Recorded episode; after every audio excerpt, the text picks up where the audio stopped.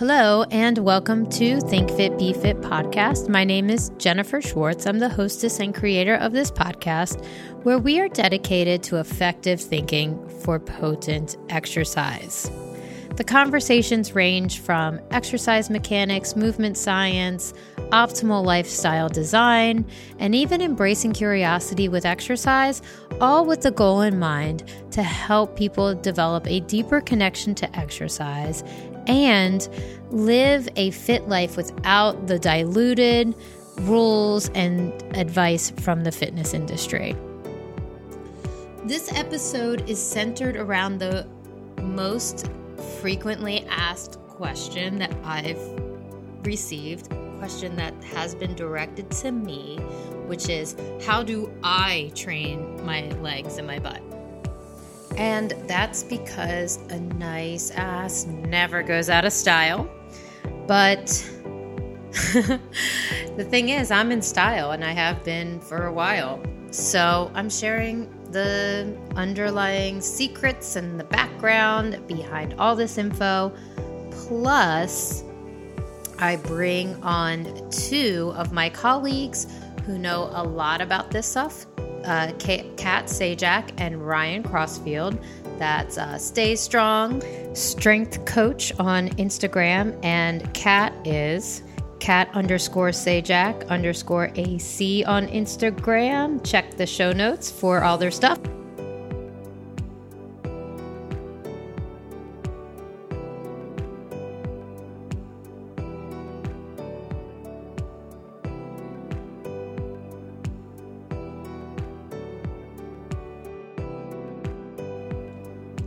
So, the short answer is that I lift weights with machines and barbells whenever possible. And the long answer is this episode, Lab of Me. I made the commitment to this story and this episode after reviewing the timeline of my own workouts in quarantine and reflecting on the value that a barbell in building muscle holds for me. Truly, it's sacred work for me. I um, am so fortunate to be able to focus on these goals and therefore present it to you guys. So I, I hope that you get a lot out of this episode because it is packed with information. I'm really excited to share this stuff with you guys and gals. And thank you so much for being here. It would mean the world to me to learn that you are learning from this episode and from this podcast. And if you don't know how to reach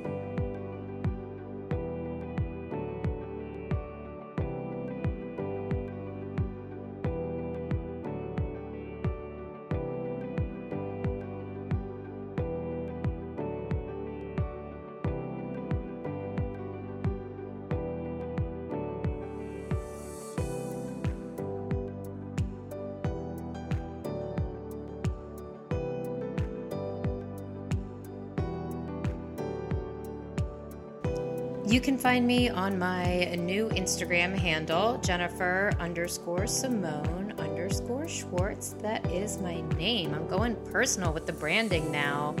Anyways, this episode, like I said, a lab of me. We're talking about my background. You're going to get to know me on a anatomy level. Like that's exciting. um, you're going to learn how I've been training, my philosophies, my background, and when I decided to start using a coach and using a program. So, we're going to feature a class that I take and that I fully endorse.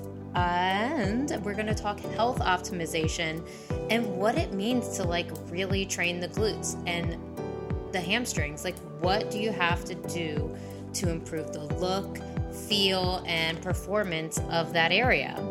Before we get started, I have a few announcements. One is you may have seen, you may have heard, we have a new website, thinkfitbefitpodcast.com.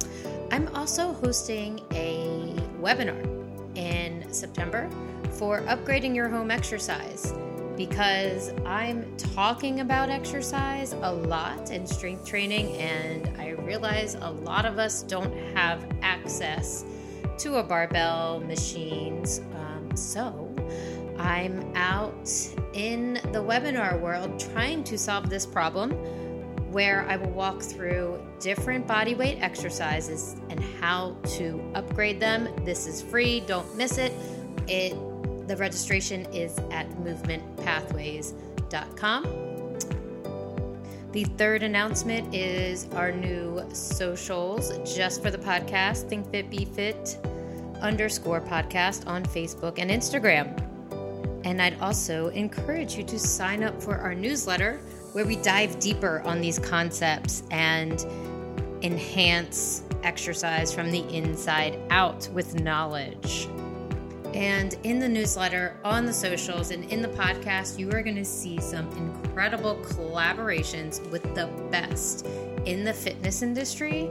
And while these people that I collaborate with don't have huge Instagram followings or sponsorships or whatnot, they are true professionals in the exercise science field and have been either writing, publishing or doing and working in the fitness industry for decades, just like myself. So you're going to get a lot of wisdom and knowledge in the content that we are bringing you. And I am so grateful to do that. So thank you so much again for being here and listening to these announcements. Let's get started.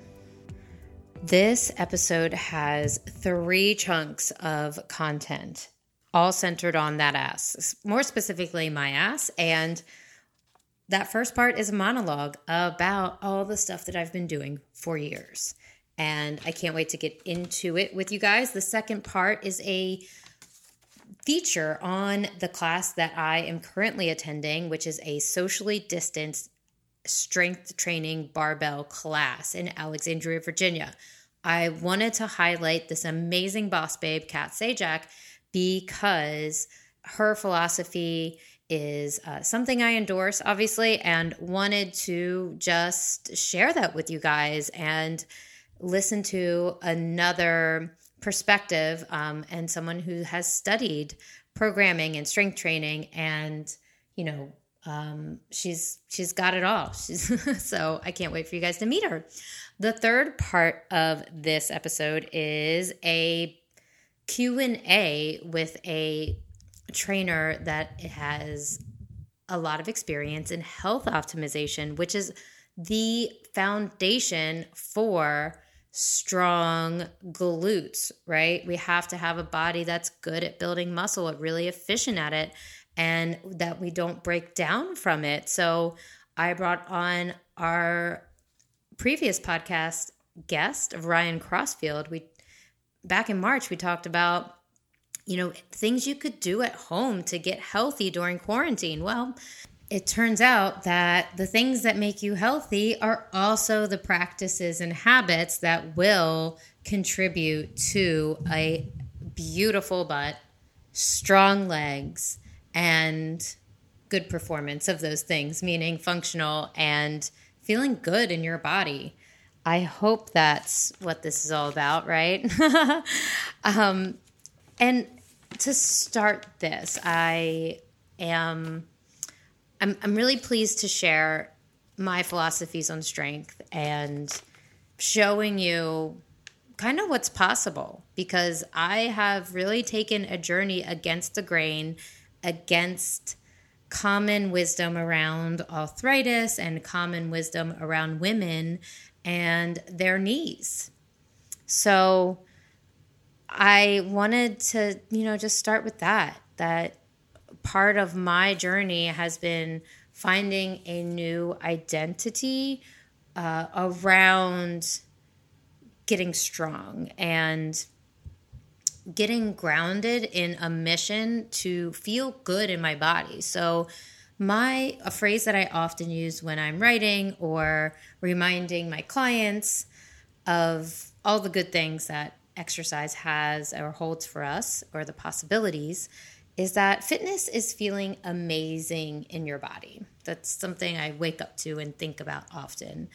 And you know, we seem to have forgotten that while running away from the virus, you know, and whether you're literally or figuratively running a lot, you know, more than you, more than normal, I really feel called to share exercises that I use to strengthen my knees and strengthen my body so I'm taking the opportunity to tell this story through the most frequently asked question I've ever gotten, which is how do you train your glutes and legs? So the background is really important because I'm not going to pretend like I wanted to be some fitness model and aspired to look a certain way. I I have been aspiring to be stronger than anyone ha- could ever expect me to be. And I have stood in front of hundreds of female athletes with this story because it's important because so many athletes injure their knees and have you know a real a real probability that their knees will age faster if you had injuries as a youth athlete a younger athlete and you had to get surgery, the chances of your joints having arthritis is, you know, really high. They say some um, in some literature that a knee a ACL reconstruction can accelerate arthritis by 25 years, meaning arthritis is a very natural process, but surgery accelerates that process. And that's why this message is important. And I hope that, you know, you, some of you may be listening that I've had injuries as a younger athlete or as an athlete in general at any age and uh, know that your body has changed and you feel that your body has changed. I'm here to tell you that you can gain, I'm here to show you that you can gain control over that and write a new narrative. So, and if you are one of those athletes that can identify with me on some level, you've been injured before and you know your body's changed and you want a new narrative, then it's really important to sit in gratitude with the experiences that have gotten us here. How I arrived to this moment is is perfection and I I'm really proud of the decisions I've made around these injuries and uh, what you know what I learned from sports even though again it caused some injuries accelerated arthritis. I wouldn't give any of it back and I think a lot of people would agree with me but it's just good to acknowledge this gratitude. Without that gratitude we are just taking small steps and small wins at a time, which is great too. But the gratitude compounds what is possible, in my opinion. And so, just a quick gratitude hug for all those experiences and struggles that have uh, got me to where I am at and sitting and talking at you right now. So, you know, my background is that my previous knee injuries were the catalyst for my entire career. And I'm 38 now, sitting right here, right now, in August 2020. And when I had first come across muscle activation techniques, what I do for a living, I had three knee surgeries before I was 19. And fast forward through playing soccer and college and many life events, I uh, ended up at a gym working as a personal trainer called the Sports Club LA and found an a muscle activation technique specialist there. Her name is Ami. I have definitely mentioned her before. And I had worked with her twice, meaning two hours, and I could not believe how much my posture and strength had improved. I felt stronger immediately. At 26 years old, I could feel the agility of a college soccer player. And straight up, I thought I had lost these quote unquote things with the knee injuries and the surgeries, which covers another frequently asked question in my pro- podcast and my practice, which is how did you end up doing muscle activation techniques and how long have you been doing it? Well, I started the coursework almost um, just months after those sessions with her because it finally uh, brought a piece that was missing from the fitness industry. Um, if you want to know more about that, please go to muscleactivation.com where you will see my name listed amongst the full body RX practitioners and just a quick shout of gratitude to that organization who really has inspired a very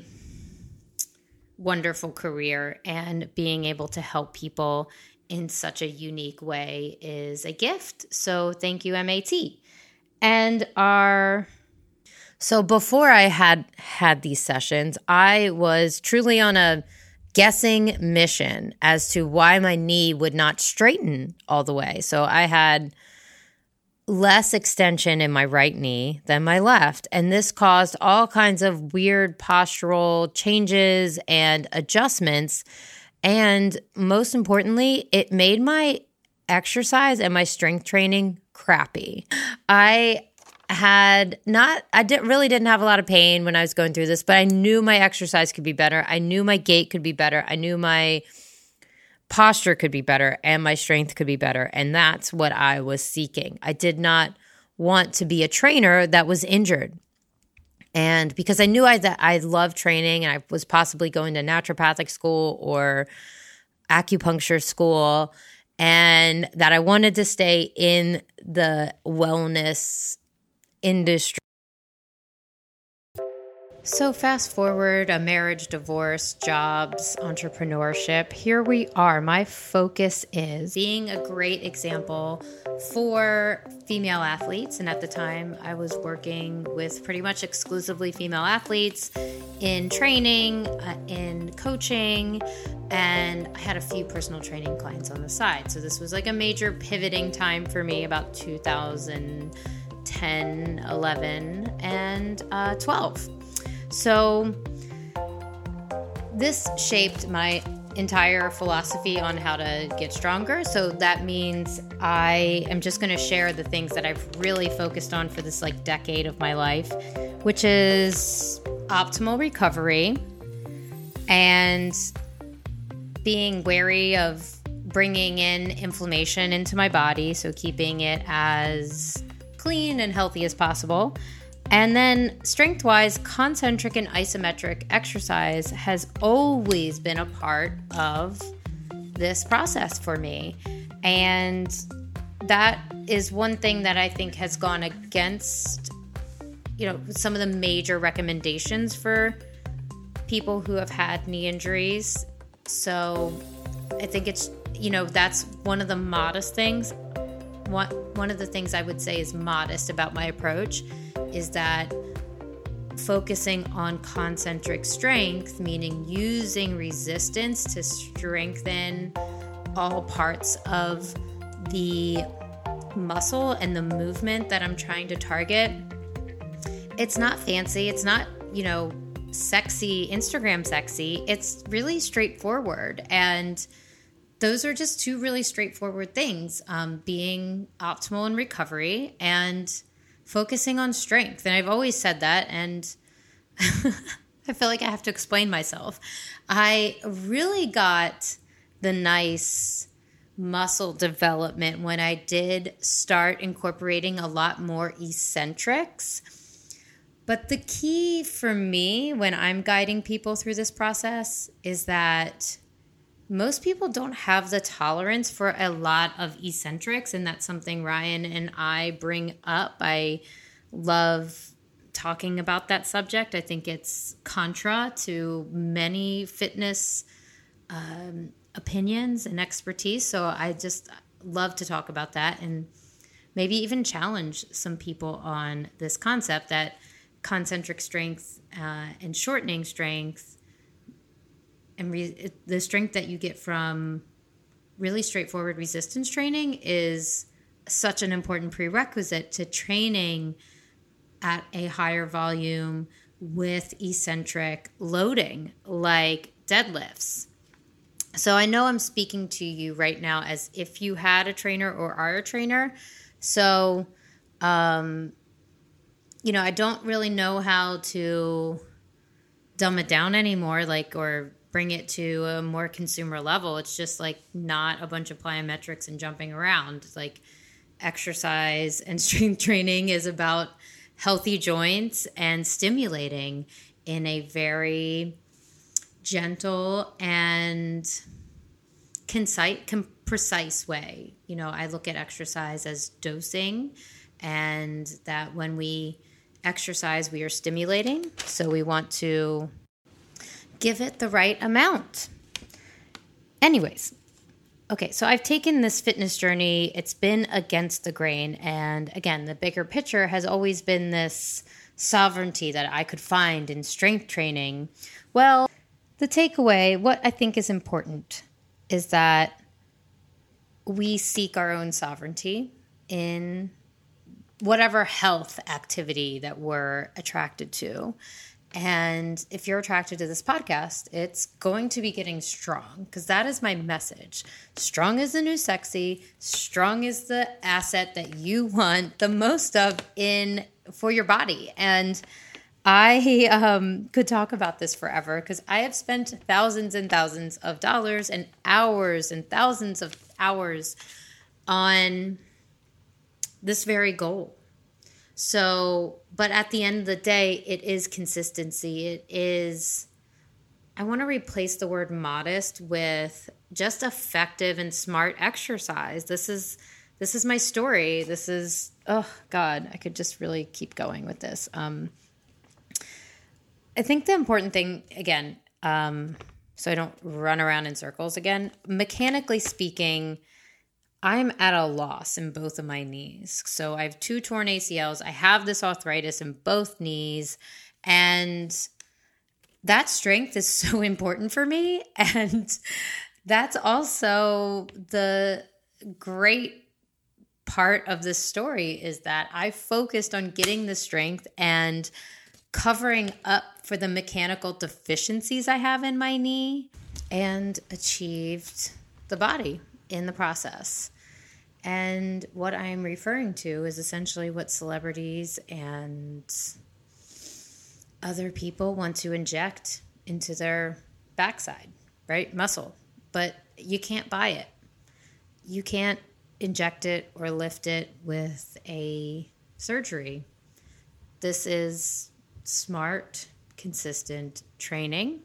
And when you consider what's at stake and what you have to work with, you can make it happen. And that's my that's my message. That's my hope. So, in summary, here's the short answer to the how, what I've been lifting and why.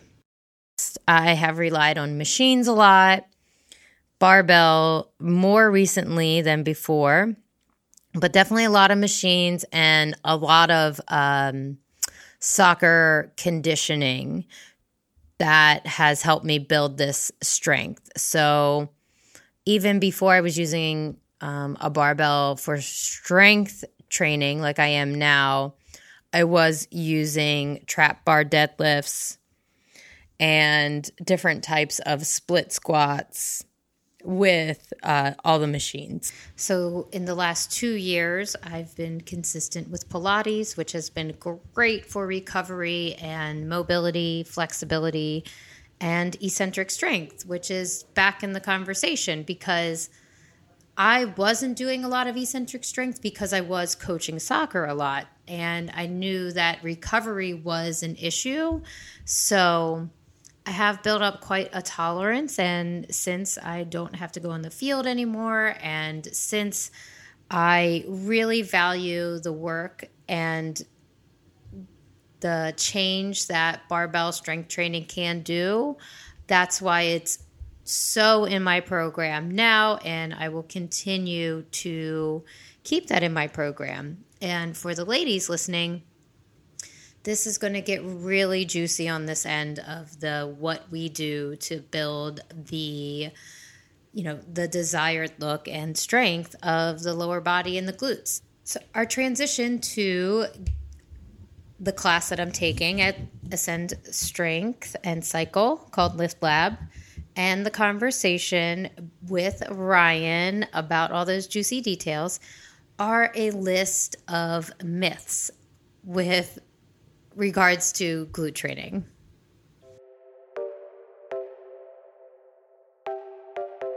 Okay, so here are some glute training myths, and I'm not going to take time to explain these. I maybe we can do that on a on an Instagram live or another episode, but the reason I'm put this list together is so that if you hear some of these points made in marketing for any fitness program, it's time for you to run away from that program or question it on a deeper level.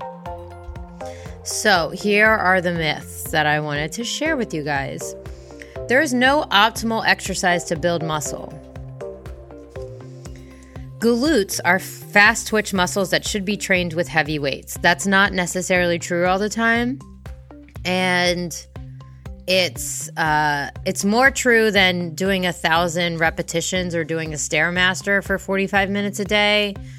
But I just think it's it it should not be an absolute that glutes are fast twitch muscles. I um, can't get on board with that for everyone. Next myth: you must squat deep.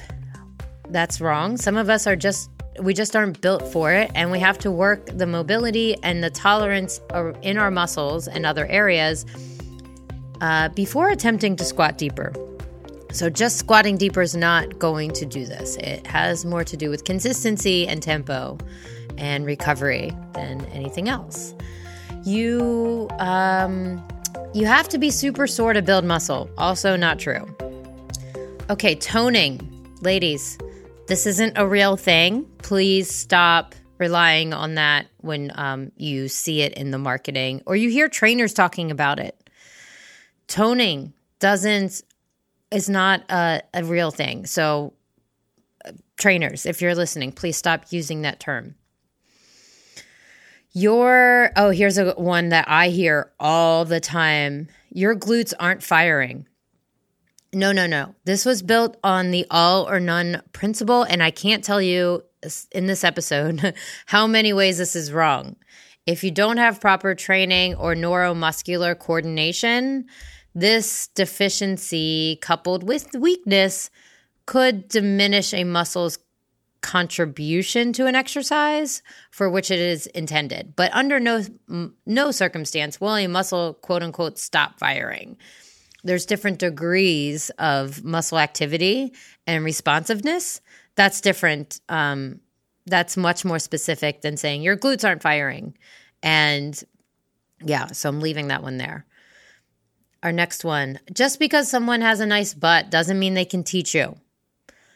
The like your resume for a trainer shouldn't be how you look. It should be part of the content of the resume of how good you are as a trainer, but it not it should not be the only thing on your resume. Uh, okay, uh, that obviously could get some attention from um, my anger. I uh, here's another one: tight hip flexors and weak glutes. That conversation is just a blame game, guys. So when you hear you have tight hip flexors and weak glutes I think that's a blame game, blame game for not understanding muscle or joint structure. I um and then here's my last one, which you'll definitely hear in strength and conditioning. Quad dominance is the reason why you need to strengthen your hamstrings and your glutes. No, that is so silly because we are all quad dominant. Uh, the rectus femoris is one of the strongest muscles in the body, and I hope it's dominant because it's that strong. So many exercises should be quad dominant, especially the standing ones. So I really hate that term, even though it came from a good place. And has helped people strengthen their hamstrings, I, I still think it needs to die and we need to break up with it. Okay, those that's my list of glute myths that I wanted to share before diving in um, into this next layer of the episode.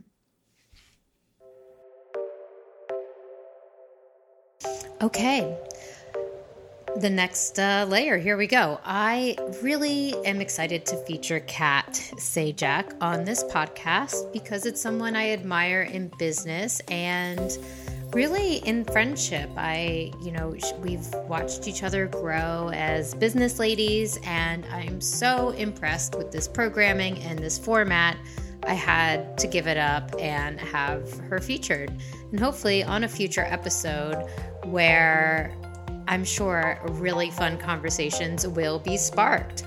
You can follow her, uh, katzajac.com. Um, her wonderful studio is called Ascend Cycle. She has exercise science uh, degree from George Washington University, and she has opened this boutique cycling studio after spending a decade in the corporate world. And her exercise science background is just a small part of what she does. She's really well rounded. And in fact, her mission is helping people find that balance to be a badass, to be strong, to be a mom. She even has chickens.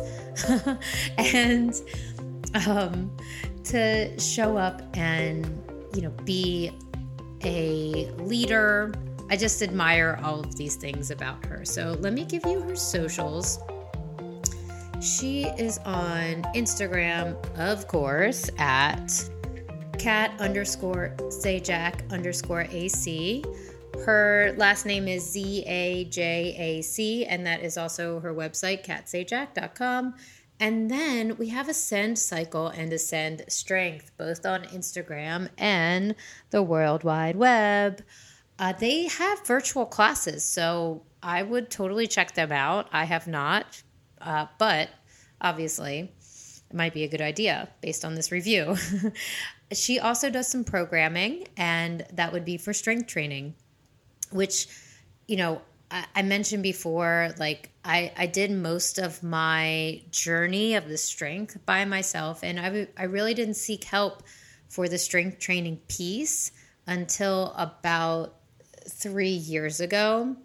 And before that, I was either working with a medical professional on my nutrition or a muscle activation technique specialist for my recovery and for injury prevention and who knows what else. I'm so done talking. Uh, monologue.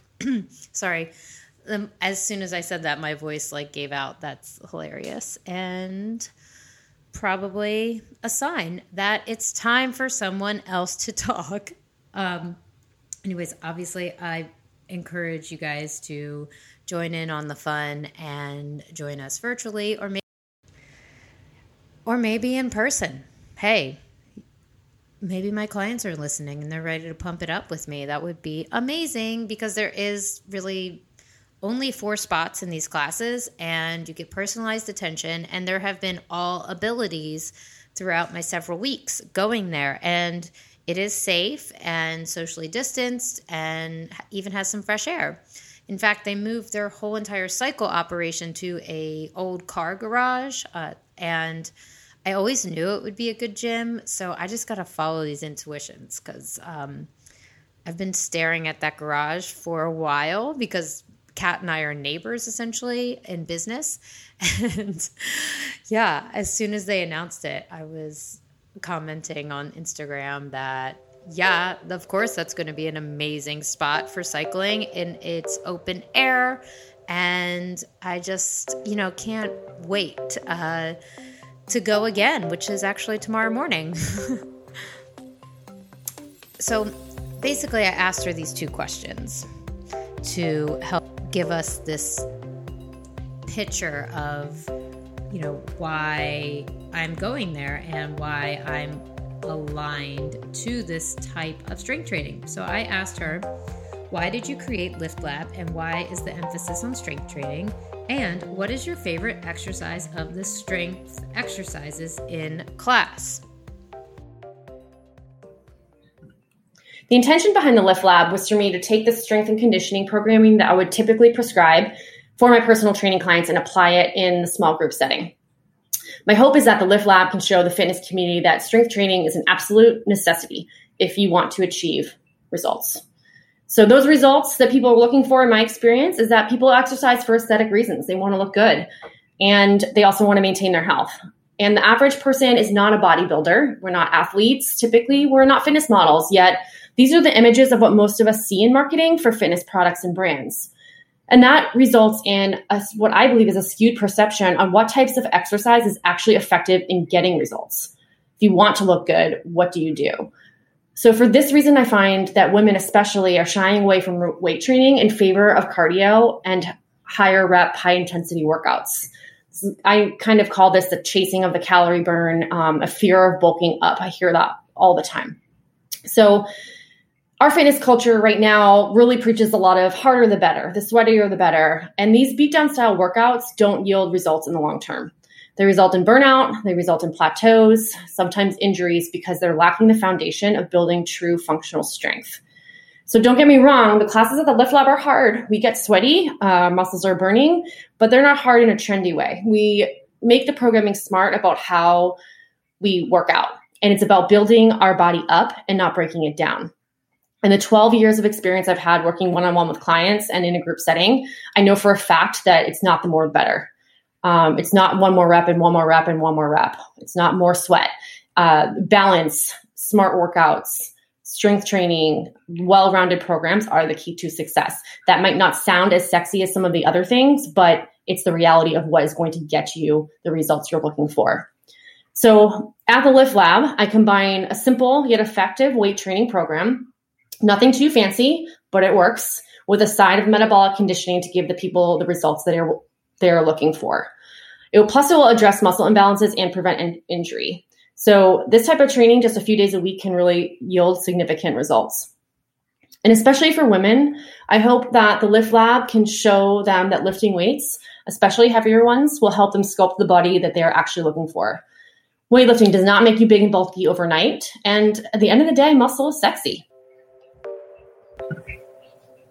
Um, hello, music to my ears. I like really can't wait to get her on the podcast. That was just everything.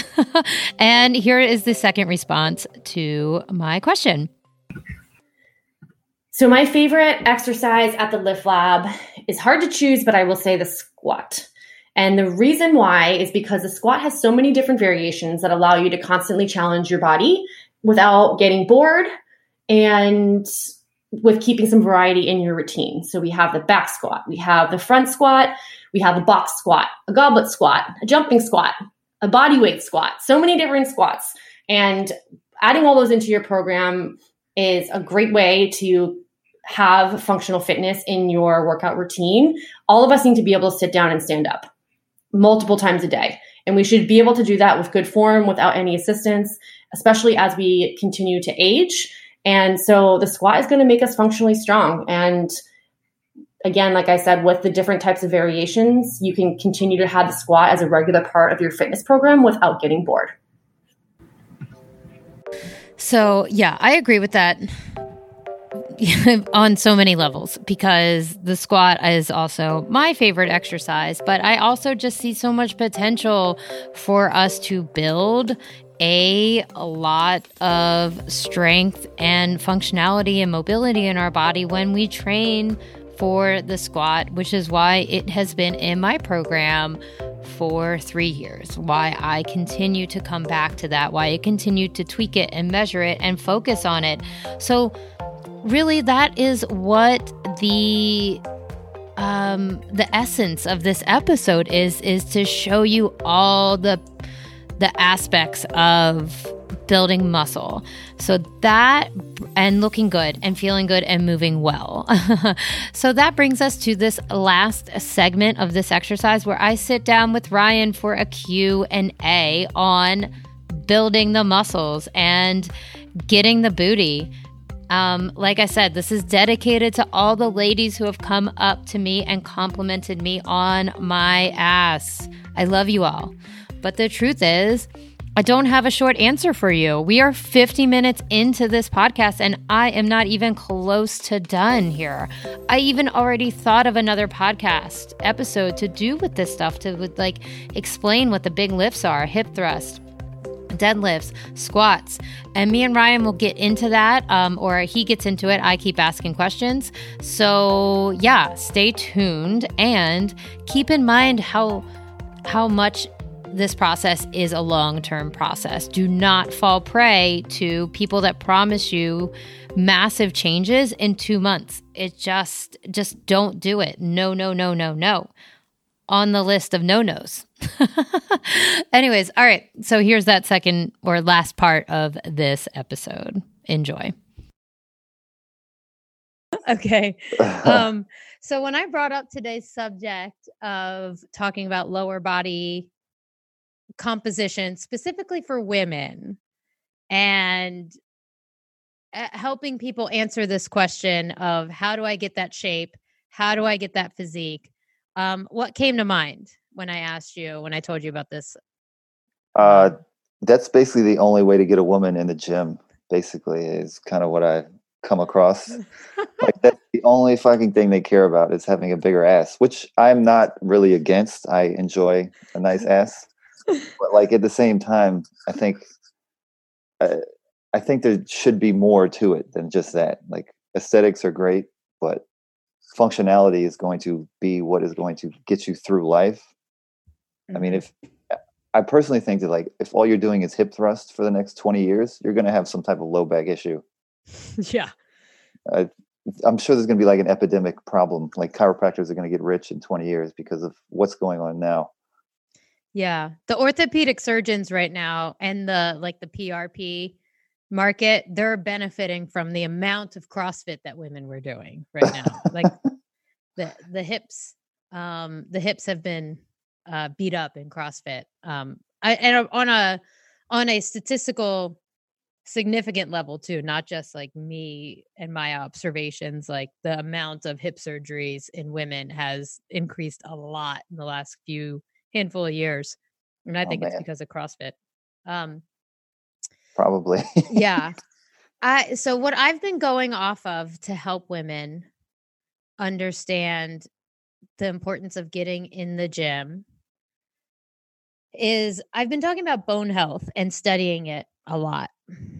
I learned from a very it, eh, from a very interesting source that we start women start losing their bone density as early as 25 oh, probably man. because of- so that's where i started and that was a couple years ago so ever since then i've been kind of i've been thinking all right how do i help women see the importance of getting in the gym besides the ass building component and that was it. That's the only thing I could come up with that really. um, yeah, I, I don't, I don't know. I mean, personally, I don't want a woman who's weak. Like yeah. my, my, my baseline for like what I want out of a mate is like if you can't do a pull up, like I don't really want to be with you at all. okay. I would, I, I would ideally like you to have a nice ass, but like I yeah. can always build an ass later. Yes. so let's talk about that. Okay. Yeah. So um my all right. So yeah, I was just commenting on from a like a marketing perspective and about the bone stuff. So the other thing that is constant in my life is that I have genetically been gifted with a wonderful butt. And it, it is and it's been very it, it's genetic. Like there's no you can't argue this if you meet my cousins, it, you know, my mother, my aunt. It's all it's very obvious in plain sight that it's genetic. Okay. And then I grew up as um you know as a very fast athlete so then I grew you know I, I I developed into a very strong person my legs are very heavy and that's from all the work that I did as an athlete um and I started lifting weights when I was 16. So, yeah. So I am personally. And you're not um, huge, right? You're not like a fucking gorilla. No, not at all. Funny, funny how that works, right? like you don't you don't just turn into a gorilla when if you pick up a weight. yeah, no, that's true. Um, yeah, and like some women do believe that. I have a theory on that as well. and the other thing is that I'm personally tired of answering that question with a bland I'm sorry ladies, I have no answer for you outside of it is genetic. And I know that there's more to the story. I'm a rehab professional, neuromuscular therapist. I don't know how to build booties even though I have one. And that's the that that's basically the bottom line and that's why you're here because you have experience with body composition changes, physique changes. Can you tell me a little bit about that background and um, maybe a, a, a a story of something good that happened as a result of trying to put on muscle with a woman? Um. All right. My background is basically in strength and conditioning. Um, and I mean, in any sport, you're going to have to put on muscle. Um, and I, I think women, as far as like the women I've worked with, have all basically been in MMA, um, who were not necessarily trying to grow a big butt, but mm-hmm. uh, at the same time, they needed to put on muscle, fast, explosive muscle. Uh, and I mean, I had one girl who she, I guess she was genetically blessed, kind of like you. She already had a big butt. Um, but we did squats and it grew even bigger. Uh, squats and then like we did short sprints just for like intervals. Um, and her butt grew even bigger, which I mean, I was happy with that. But mm. I mean, I don't. The the goal isn't really. Um, the goal is wasn't body transformation at that point. It was just sports performance. But if you look at any sprinter, I mean, go look at the hundred meters in the Olympics and just stand behind the starting line. it's just one giant ass after the other. If, if I could be so lucky. right. Yeah. But I mean, the and then there's some like I think um, I guess the research points to like fast twitch, slow twitch muscle fibers. There's the the glutes are comprised of both, but I mean, if you look at sprinters, I mean, obviously they're working hard for a very short amount of time, and they grow so much bigger. Mm-hmm. Versus like if you try to do thousand reps or thousand steps, you're not really going to grow anything. Um, mm-hmm. So I, I tried to transition everybody to lift heavier. Most mm-hmm. women kind of shy away from that because they're scared of getting too big. But I think the one way into that is that no woman wants a smaller butt. So like lift as heavy as you can, mm-hmm. at least in that exercise. And you'll see how hard it is to grow. Mm-hmm. And then you won't be able to grow by doing other exercises. Um, yeah. So you won't walk out of the gym like a gorilla. You'll be toned like you would want to see on the front of a magazine. Mm-hmm. Yeah. Um, when were you introduced to um, helping people change their body composition and measuring like skin folds? About five years ago. Okay. Um, I did the bioprint or biosignature from Charles Poliquin. Um, he just went through various uh, different sites on your body to measure skin folds, and each site correlates with a different, uh, basically metabolic process or hormone within the body. Um, it and it seems to work pretty well. I mean, I've had people come back with blood tests, and I've said like, "Oh, your DHA is high, is low," mm-hmm. and then it, it correlated with the the skin fold. Mm-hmm. So it, it it's very interesting. It works. Um, but yeah, about five years ago, that's mm-hmm. what I mm-hmm. when I kind of got into it. Yeah, it's I I think it is so. I, you know, it was very enlightening and insightful for me to learn that as a person who went through the coaching of a biosignature practitioner and I thought that there was a lot more to spot reduction than people get like than the thought that we just say, oh, you can't spot reduce. And. There was just like a lot more to it. And meaning, like, we're going to work on your overall growth and metabolic pathways, but we're going to come back to this measurement at the hamstring fold, a gluteal fold, and right. see if it changes.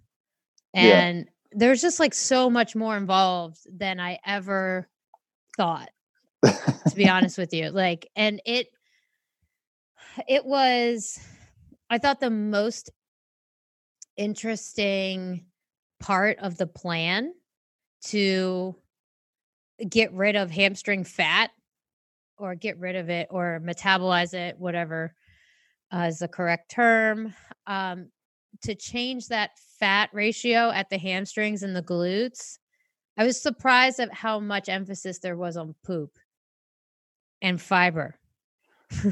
well, I mean the the hamstring site is basically where you store xenoestrogens or uh-huh. environmental toxins or or stuff like that. So what what is that? That is basically like for women. Women put on something like 120 different perfumes or lotions, shampoos. Whoa. I mean, all that kind of stuff a day. So all those toxic chemicals, if they can't be uh, detoxified or excreted out of the body, store inside your body, and they store in fat cells. And it just so happens that they store mostly in your hamstring.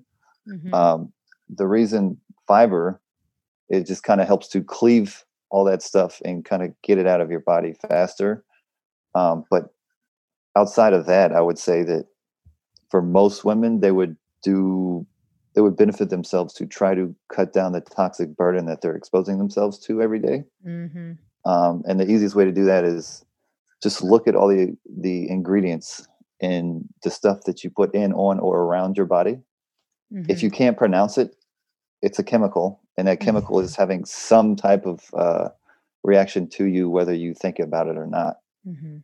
Now, the reason that's allowed to happen is that you say you i don't know it, it takes years to manifest within your body like it doesn't just happen overnight like if you look if you put i don't know acid on your skin it's going to burn automatically. But if you put i don't know phthalates on your body for 30 years it, it takes that long before anything really happens. So yeah the, the less yeah the less burden you can put on your body the less the healthier you're going to be the less fat you're going to be. Yeah. The easier you could lose weight. Yeah. Um, so yeah, so back always back to the basics. Lots of water, fiber, and minimal, yeah, minimal toxic load.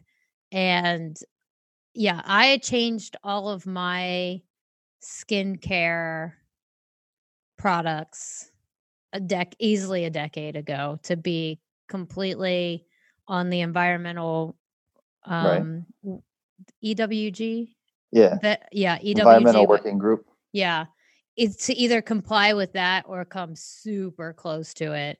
I definitely think the skin is it's just so it's it it's just only a couple millimeter it's only four millimeters deep if that yeah yeah like people think you, it's this like hard barrier and it's just not it's right if you won't eat it then you probably shouldn't put it on your skin because it all kind of goes to the same place Oh, yeah. Yeah. Eh, yeah. People don't realize that. And so I guess the most tangible thing is like, I, I always have, when I have this conversation with people, I always start with the deodorant because they're putting that deodorant stick like so close to a very dense area of lymph nodes. And yeah, most, yeah. if it's, if it's antiperspirant, it generally has aluminum in it. Oof. And I mean, like, who wants to put metal and let it absorb into your skin, right? a lot of people do. I yeah, I mean, because even if you tell them it's aluminum, there's metal in there, they look at you cross-eyed and they're like, "Well, I don't want to stink." Well, then the next question is, why do you stink? Yeah, stop, stop eating like shit. Yeah, basically. Yeah, but then that that kind of leads down a different road. Yeah, yeah, yeah. um but so if someone comes and says, I want to build glutes, I want toned hamstrings or legs, what I mean, I know my role as a neuromuscular therapist is to give them exercises that are going to decrease the the load on their lower back or like exercises that can help keep the hips and the pelvis balanced and the knees functional so that yeah. they can do a bunch of lifting. So, yeah. You basically give them the structural work so that they can do the I don't know, the primary work to build the the functional work. Yeah. yeah. So, yeah. Work. Yeah, I would call like the this, you know, so when we talk about strength and conditioning, I think of, you know, schemes and planning. So schemes meaning like how many reps you're doing for how many sets and what is the tempo, right? Right. Okay. So then that I'm trying to set people up for success what for whatever their program is. And yeah, so I'm trying to give them some structural um, stability work and then so that they can do the functional work of a lot of bending and thrusting. Yeah, without destroying their body even more, right? Yeah. So, yeah. So what what's the what's the what what are the first conversations that you have with people when they when that is their goal? I mean, I think anything needs to start with diet. I mean, if you're not willing to change your diet, then it's going to be very hard for you to build muscle. Mm-hmm. It's going to be very hard for you to have a shapely bottom if it's just masked with layers and layers of excess fat, right? Mm-hmm. Um, and if you're that big, you're probably again it comes back to being toxic and have a whole toxic burden. So all that is the first conversation. Mm-hmm. Um, after that, then we can go talk about or go to the gym floor and work on exercises. But the the the one thing about it is there's not one variable that is you can do and it's just magically going to get you what you want. Adding everything in uh, different pieces pulling them together will give you the best result. I think that's uh, maybe overlooked with most people. They think they can just go to the gym and then do a thousand hip thrusts and they're going to have a, a giant ass. Yeah. i mean it'll it'll grow but it's not going to grow as well as it would be if you did all the other components, right? So uns- you're you're saying there's a way to get unsustainable growth, and um then um, and then people get like learn their lesson the hard way. Yeah, yeah. I mean, I think that's everybody, right? We yeah. we all we all go walk a certain path until it stops working, oh, and then we're like, oh, this doesn't work, so let me try something else. But well, yeah, that would be a downstream way of yeah, no, I I I want people to move into like an upstream way of thinking about their strength training, their fitness overall and right. be able to strategize around the things that they want.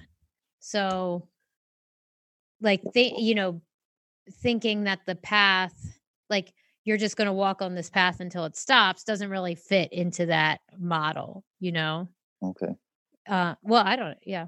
I mean, that's my opinion. I don't deal with people and their body composition goals as much as you do, though. Right. So, yeah. I, and I'm, I'm super strict. Like, if you're not going to eat right, then get out of my face. Mm. That's number one. Um, yeah. But once you get all that out of the way, once you get food and if you want to change your environment, your lifestyle, then we can talk about the gym um, or not even the gym. I think most people don't even have access to a gym now. At least in California, you can't go, or LA, you can't go. Mm-hmm. Um, they kicked everybody out again. Mm-hmm. Um, so, I mean, there's things you can do at home. I mean, everybody has a floor they can lay on. Mm-hmm. They can definitely do hip thrusts, mm-hmm. or not hip thrusts, um, bridges. Mm-hmm. Bridges, you're just laying on your back, uh, your knees are bent, you're pushing through your heels and you're driving your pelvis towards the ceiling. Yeah. Um, and the, that's basically something everybody can do. Mm-hmm. And the one thing I think most people miss with with any exercise is that whatever the primary muscle they're trying to work, if it's not burning, then there what it, then you really need to focus harder on working that muscle. Mm-hmm. Um, now, if you're laying on the ground and you're doing a, a, a bridge, you're going to have the most tension on your ass at the highest point of the movement. So like if you're not feeling your butt, then there's probably some something you're either you're not thinking about working the muscle or you're feeling some other muscle working harder. Mm-hmm. That could be um, your your feet are too far forward, so you're feeling your hamstrings. So then you'd pull your feet closer to your butt, and you should be able to activate more of your glutes that way. Um, but it's really about intent, I think, at a certain point. You're right. Like that's a very overlooked factor. um, and you know, if you actually think about the muscle that you're going to work beforehand, it does increase the metabolic activity and the neural activity, motor activity, the motor control activity. Um, in in the right environment, right? Like it can't it can't be too much, you know, and it has to be um the right amount that your body can struggle a little bit through, but not too much. And right. so I guess the uh so I think like that is a big factor that is overlooked. That's basically what I was trying to put a pin in there. It's a huge factor. And yeah, so but then, you know, and then there are muscle activation issues beyond like just not thinking about it but man does that solve a lot of problems for people is just giving them some anatomy lessons and telling them yeah, yeah this is how we would set you up if you we were doing like uh phys- any type of physique training that's you know it's well practiced in the bodybuilding right. practice that you should you know you have to focus on this internally to get more out of the muscle. And that might not work if you're a baseball player and you're like, okay, let me activate my glutes before I swing. Like that doesn't, it doesn't work that way. but right. people think it does, you know, you laugh, but I mean, I, I go back and forth on this stuff all the time with, um, coaches and trainers. And, uh, I, yeah, so I think that's important to. Well, everything nothing works in isolation, like no mm-hmm. muscle. So mm-hmm. I think that's the one concept that everybody should understand. I mean, if you're swinging a bat, you're still using your ass to stabilize. Oh, that's an ass so sport. Yeah. So, it's so a lot of hip extension. but like if you're just focusing on squeezing your ass to try to swing a bat, it doesn't work like that. It's... Oh, it, it doesn't. It absolutely it does it does the app opposite. It hurts you. Yeah, because, yeah.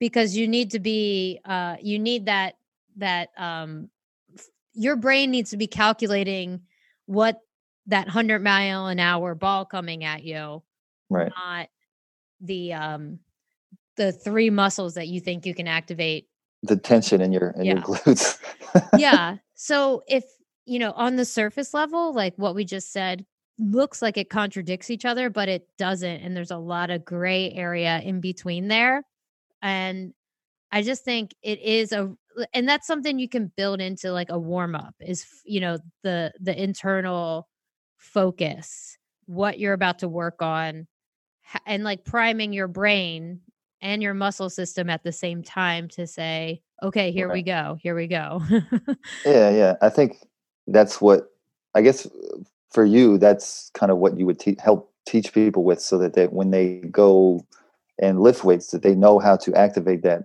mm-hmm. so that they can get the result they want out of the strength training exercise. Yeah. So if we're talking about someone doing hip thrust and uh and I have a question about that, so I need to come back to that hip thrust. Um so if we're talking about something like a hip thrust and getting like the most out of uh controlling your body and getting the most out of the load that you're providing, whether that be a band or an actual barbell.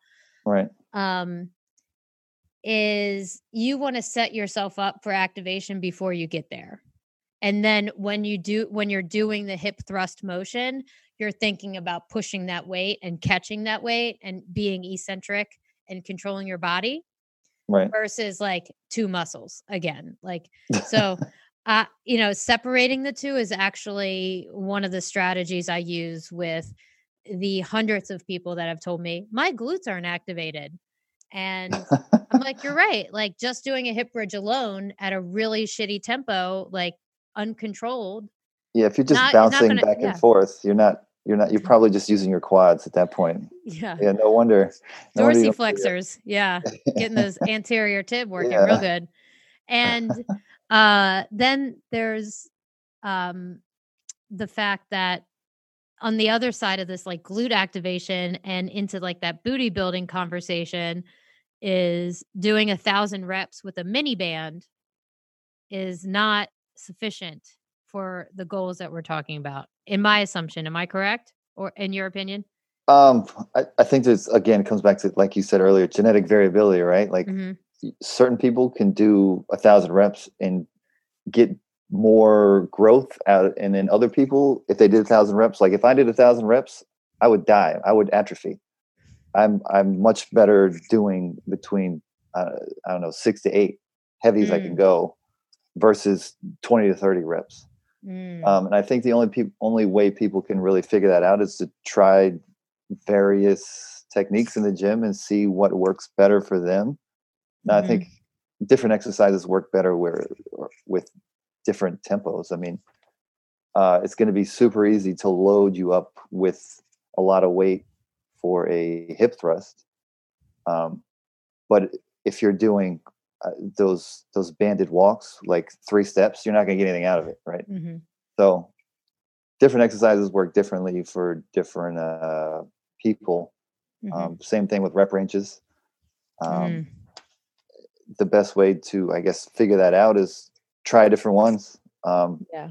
see if your your pants stop fitting. Right. I mean, so um that was my next question like a rep scheme on a hip thrust uh so if so if so the rep scheme i've only i had i do not have a, a- almost any experience with using hip thrust for myself okay. I did it in one program uh, in 2018 in in a squat program, and I I I didn't like the sensation of the barbell.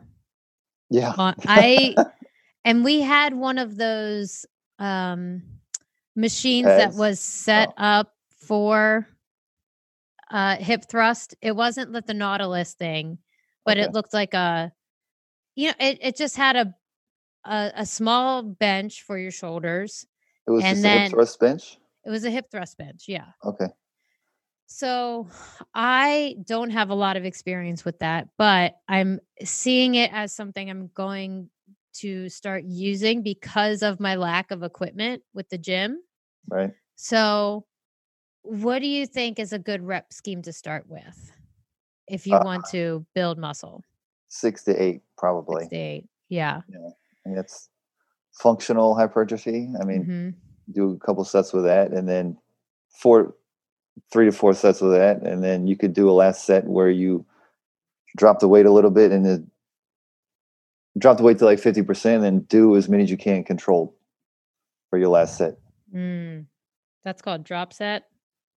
uh not a drop set it's just Okay. you're just burning out on the on the last uh on the last rep or last set Cry- Cry set. yeah yeah you'll probably be crying by the time you're done with that um. Okay, got it. And then And then one tip for like if you're doing hip extension is if you posteriorly tilt your pelvis, you get a little bit more glute activation at the top. oh yeah, you do. Yeah. So- yeah. Even so, if you're doing hip thrust or if you're doing bridges, that would be the one tip to get more out of your your butt. Yeah. I actually have people start the motion with their tilt Okay. and then um yeah because i again like the populations i'm working with have already been told their glutes don't work because they sit all day long. yeah yeah I, oof, it's a very good conversation to have at some Well, I guess that's one that's one thing we should mention, right? Like so Yeah. if you're sitting, your glutes are stretched all day long, right? So if Mm. you get up, they're just like like uh, old rubber bands, right? They just hang. yeah like um oh i'm thinking of um squidward on uh spongebob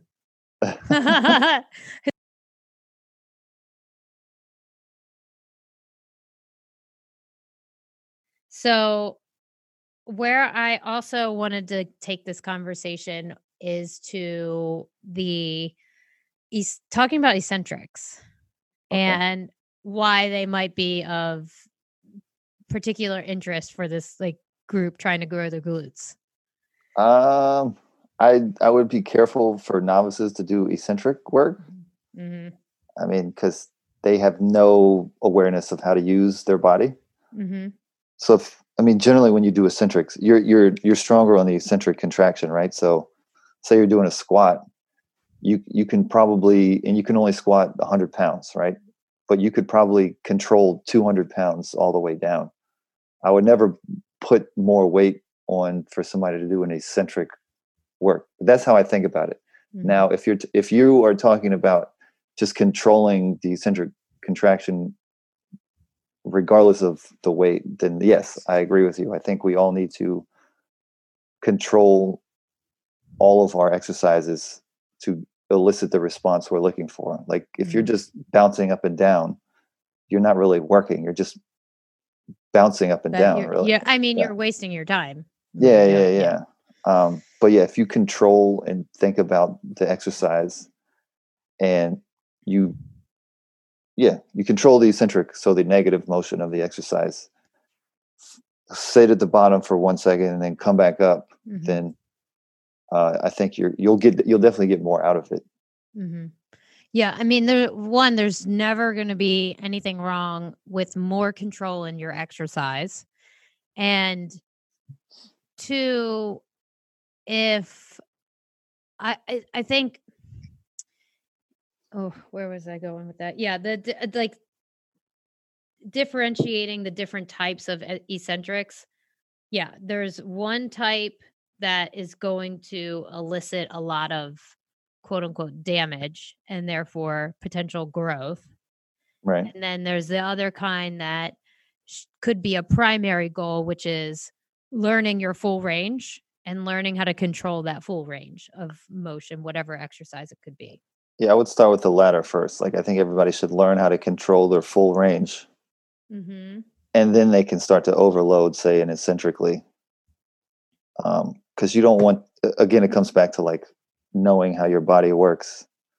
Um, if you say the first time you step on a platform to do a squat and you have no idea and you, I don't know, put on a whole bunch of weight, you're going to either hurt yourself or fall over or something because you're not your your body isn't aware of what it should be doing. Um, and that's that's the other reason I think, or that's one reason why you should have a good coach Mhm. there, if, so they can teach you where you should feel something, what you might not be doing correctly. Because I mean, I go when when I did when I was able to go to the gym, I'd always I I always want to wear blindfolds because it's just like everybody has no fucking clue what they're doing. Mm. Like their knees are collapsing, they're using their back to squat. Like what what what is going on? I, I, Yeah. Yeah. And I, I'm doing this podcast, I'm hosting it. And then, like, I'm just making the assumption that everybody understands that investing in training and coaching and programming is so worth it. Like it's just it I I couldn't imagine doing something for 2 years and then learning it was a waste of time when I was trying to be healthy, you know. I do Yeah. it in other areas of my life. Um That's at every sure. level, though. I mean, Yeah. you look at even professional athletes; they making ten million a year. They won't spend twenty grand on training, Mm. and to have a, a ten year career. Instead, they they fall off after two or three. Like, what what the hell's wrong with you? Th- everybody thinks they know what they're doing until they don't, right? Yeah. Yeah. Yeah. No, yeah. And you can see that I live in a very We're idealistic place. Yeah. I mean, I, but I, I do. I live it. I, I, my mind is always to the ideal. And I started this podcast to essentially be be able to tell these stories of how fascinating it is to learn while you're improving your body. Right. And I think that is the most beautiful thing ever. So that's why I have this podcast. And you know, so if if if I'm speaking to that person that is on the fence as to how they're going to improve their body, where they're going to spend their money, and I, I mean, there's, the there's no better is. investment, right? There's no yeah. better investment than your health, right? So you either spend the money now or you spend it 40 years from now on the medications or pills or surgeries you need just so you can go and live in your nursing home because you can't move, right? Mm. Yeah. That's kind of the way I look at it.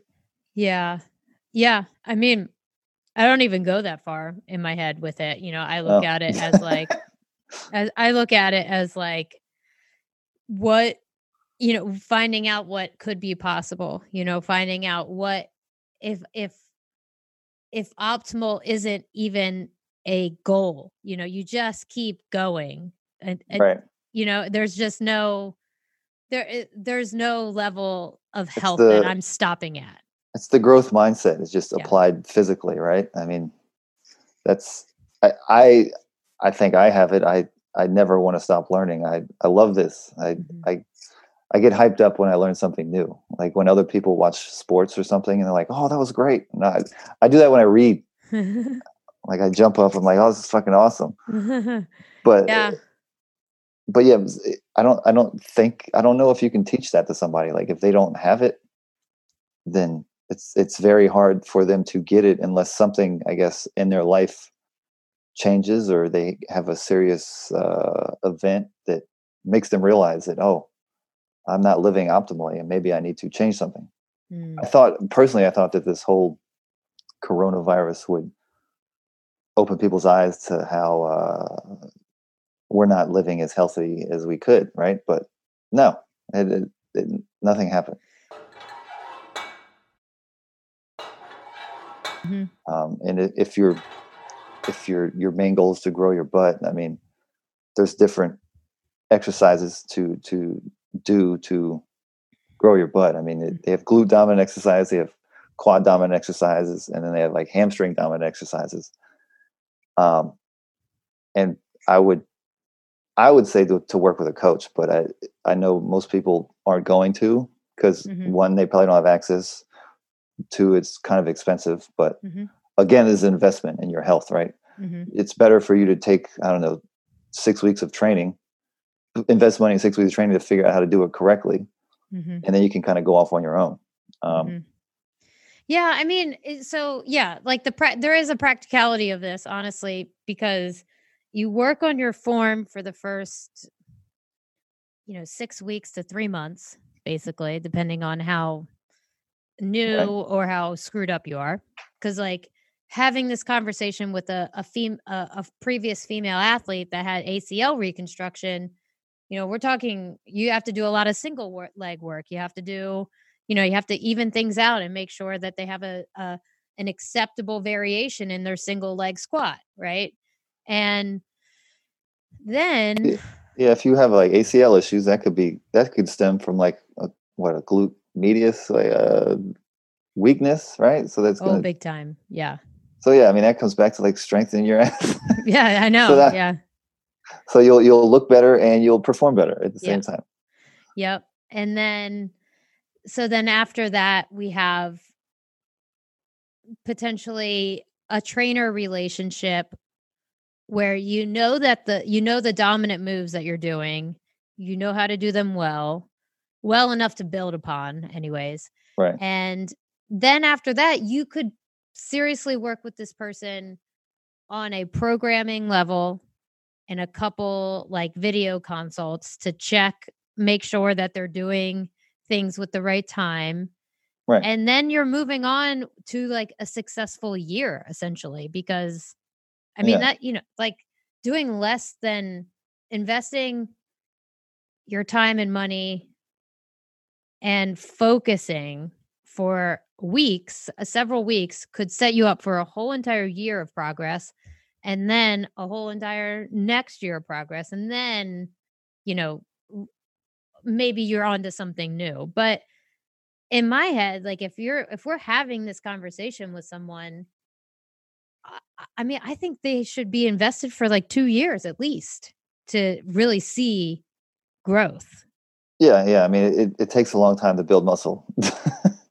I mean, you yeah. can you'll definitely be able to gain strength. I mean, I think most strength in the first like six months just comes from learning how to use the movement but that, that's that's not necessarily going to allow you to put on muscle. And then it, muscle is going to be dependent on your food and your protein intake. And if you're a game changer and you're hmm. you're all vegan it's going to be way harder to put on muscle. So that's a whole nother fucking story. But oh yeah but yeah it, it's going to take time um so like for our for recommendation i mean i would say find a coach learn how to do the movement and then you can uh, find a better coach to just use to purchase a program from them mm-hmm. i mean mm-hmm. uh and then they could even do skype sessions with you because you already know how to do the movement you don't necessarily need a coach there to like poke you in the right place to say this muscle should be working you you already know it's working mm-hmm. so at that point you're just working with different rep schemes and protocols mm-hmm. um, that would allow you to have a variability to continuously adapt and grow yeah um and then what if you could so and so let's say this person is invested for a year how often are they doing strength work to focus on the lower you know the hip dominant exercises um i'll say twice maybe three times a week i mean mm-hmm. depending on the schedule depending on the recovery like if if you're doing doing it twice a week and we don't see your numbers move or anything like that, then maybe you're not re- being able to recover. So we have to maybe take a step back, do it once a week, and then reduce the stress in your life. Um, but then you got other people on the other end that they can do it twice a week, three times a week, and they completely recover, and they can come back and hit it harder the next week. Mm-hmm. Um, and then it, it also comes down to like there's different rep schemes. So like if you're doing a lighter cycle, then I mean you could probably do that three times a week. Whereas if you're doing a heavier cycle, you'd want to do that less. Um, mm-hmm. Generally, intensity is tied to uh, recovery. So the higher the intensity, intensity meaning weight, the mm-hmm. higher the weight you're using, the longer you're going to want to recover or need to recover so that you can come back next time and and do more and grow. So for example, a power lifter, if they were doing a three rep scheme, they would need five days to recover. Oh, like if you look at Ed Coan, Ed Coan's like the granddaddy OG of deadlifting, right? Mm-hmm. He would he would only deadlift once every ten days. I mean, granted, he was doing like a thousand pounds, right? Mm-hmm. If you pull that much, you, you, I guess you can get ten days off. But for everybody else, I mean, may, once a week might be enough. Mm-hmm. If you're completely novice, like you just fresh off the boat and you just want to jump into the gym, yeah, you could probably do it once every five days. Um, mm-hmm. But again, it comes down to are you recovering, and that's completely individual. There's no mm-hmm. like, there's no formula that says this is going to work for everybody. Um, it, it's just that's that's why it's important to write down your workouts. So, say you did you pulled a hundred pound deadlift on on Monday, you want to wait five days, so you go back Friday and and you can't even get 100 pounds. You go you can only do 90 okay well you obviously need longer to recover. Um, whereas somebody on the other end of the spectrum they pull 100 on monday get to friday they're at 105 okay well they recovered. So they wait another five days and they go up again. Mm-hmm. um, yeah so basically I, I i think it's important to say like being able to have confidence to walk in and kind of test where you're at range wise right. is not something that you can just it, that takes a, a level of discomfort that um and and and you're walking into it with a lack of confidence that's another place where a trainer can really help like picking out that weight and knowing when like with when i worked with evan he he and i would go back and forth on technical and mechanical failure right and like for me, judging that weight, I was always off. And I'm something I'm serious. I am I I I was off. I I was underval I was underestimating. Yeah. That's a skill. Like it, I, I I learned that the longer I've been doing this, the better I am at guessing the weight. yeah. do you have any other comments on that? Because I think that's kind of curious and, and an overlooked factor of of hiring a trainer.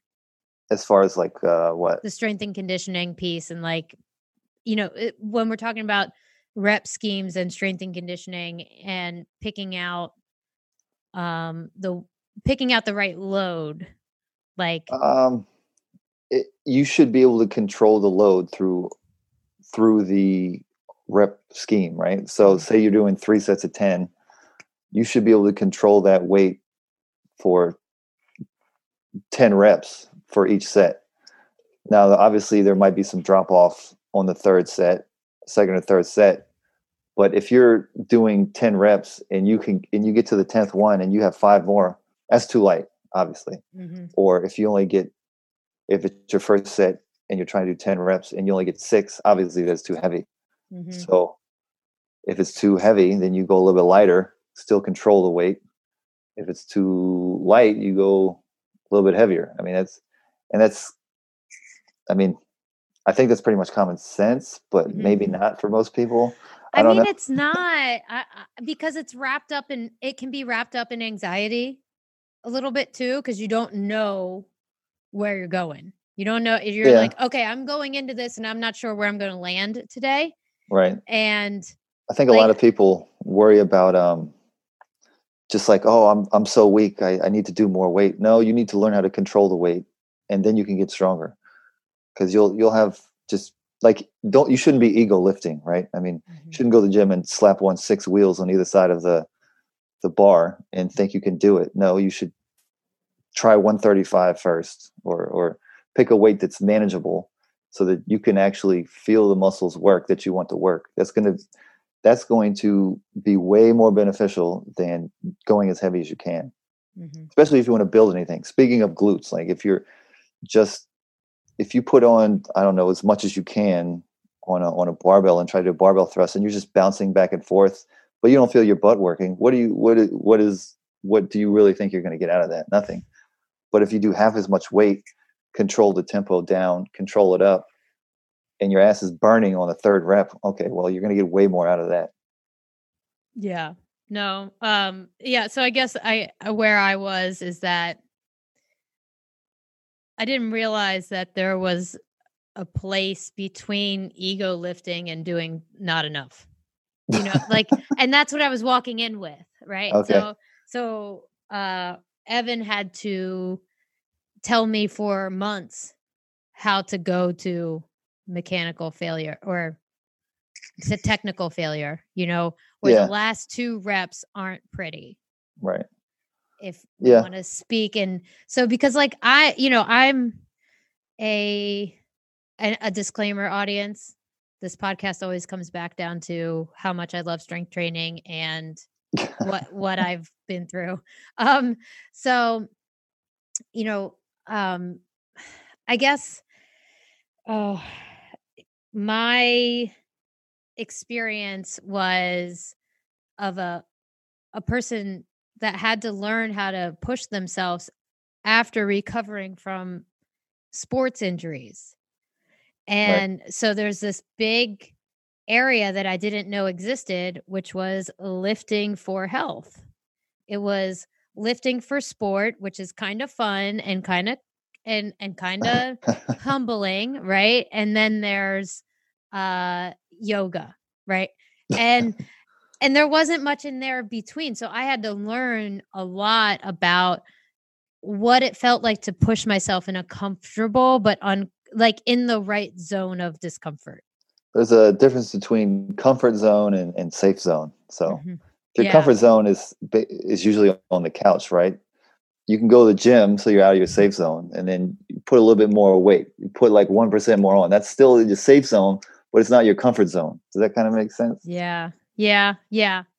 And that so it's just slightly slight step out of that. Yeah.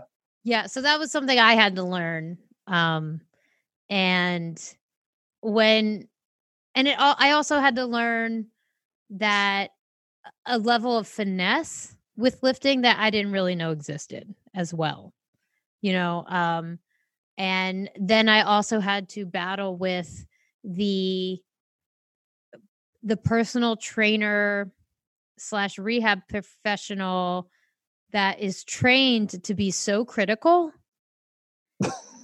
right and then like Yeah. how how how to ease how to make it work for me and not be too Yeah. critical of like i don't my form does not have to be absolutely perfect every single time and and i, I have to get over that because it's not it's not realistic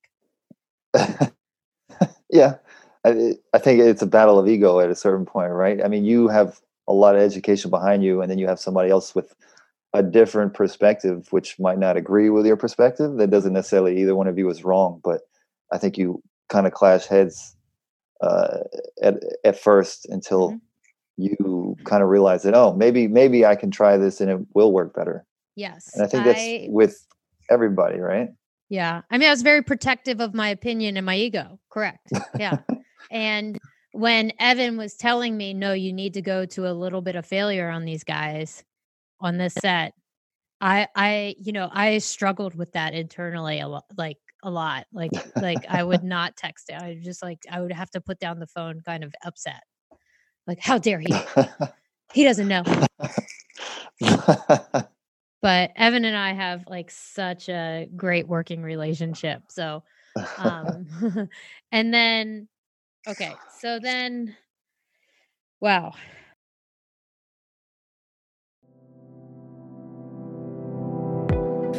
Wow, wow, wow, you guys. Thank you so much for making it this far. If you are one of those people who are still hanging out, please hit me up on social. Think Fit Be Fit underscore podcast on Instagram or Gen Impact on Twitter and tell me what you loved about this episode. And I want to send you some swag. I want to send you a Think Fit Be Fit podcast water bottle, BPA free, and it's got a little sippy straw so you can enjoy it while you're working out without spilling it all over yourself because I love you that much. And I love you because you are here with a self improvement mindset and it is underrated and underappreciated. So thank you. Thank you for being in your power and stepping up to being your healthiest and your best. This podcast episode took like seven hours of my time to produce and record. So please leave us a review to let people know that you're learning on iTunes or Spotify and send it to your friends. Our social media is so sexy and so exciting because I want you guys to share it. So go for it. And hang out with us um, on the lives that we're doing every two Fridays a month. So, in order to know when that's happening, you have to be on my Instagram or the newsletter at thinkfitbefitpodcast.com. Thank you so much for being here and truly love you guys and have a great week.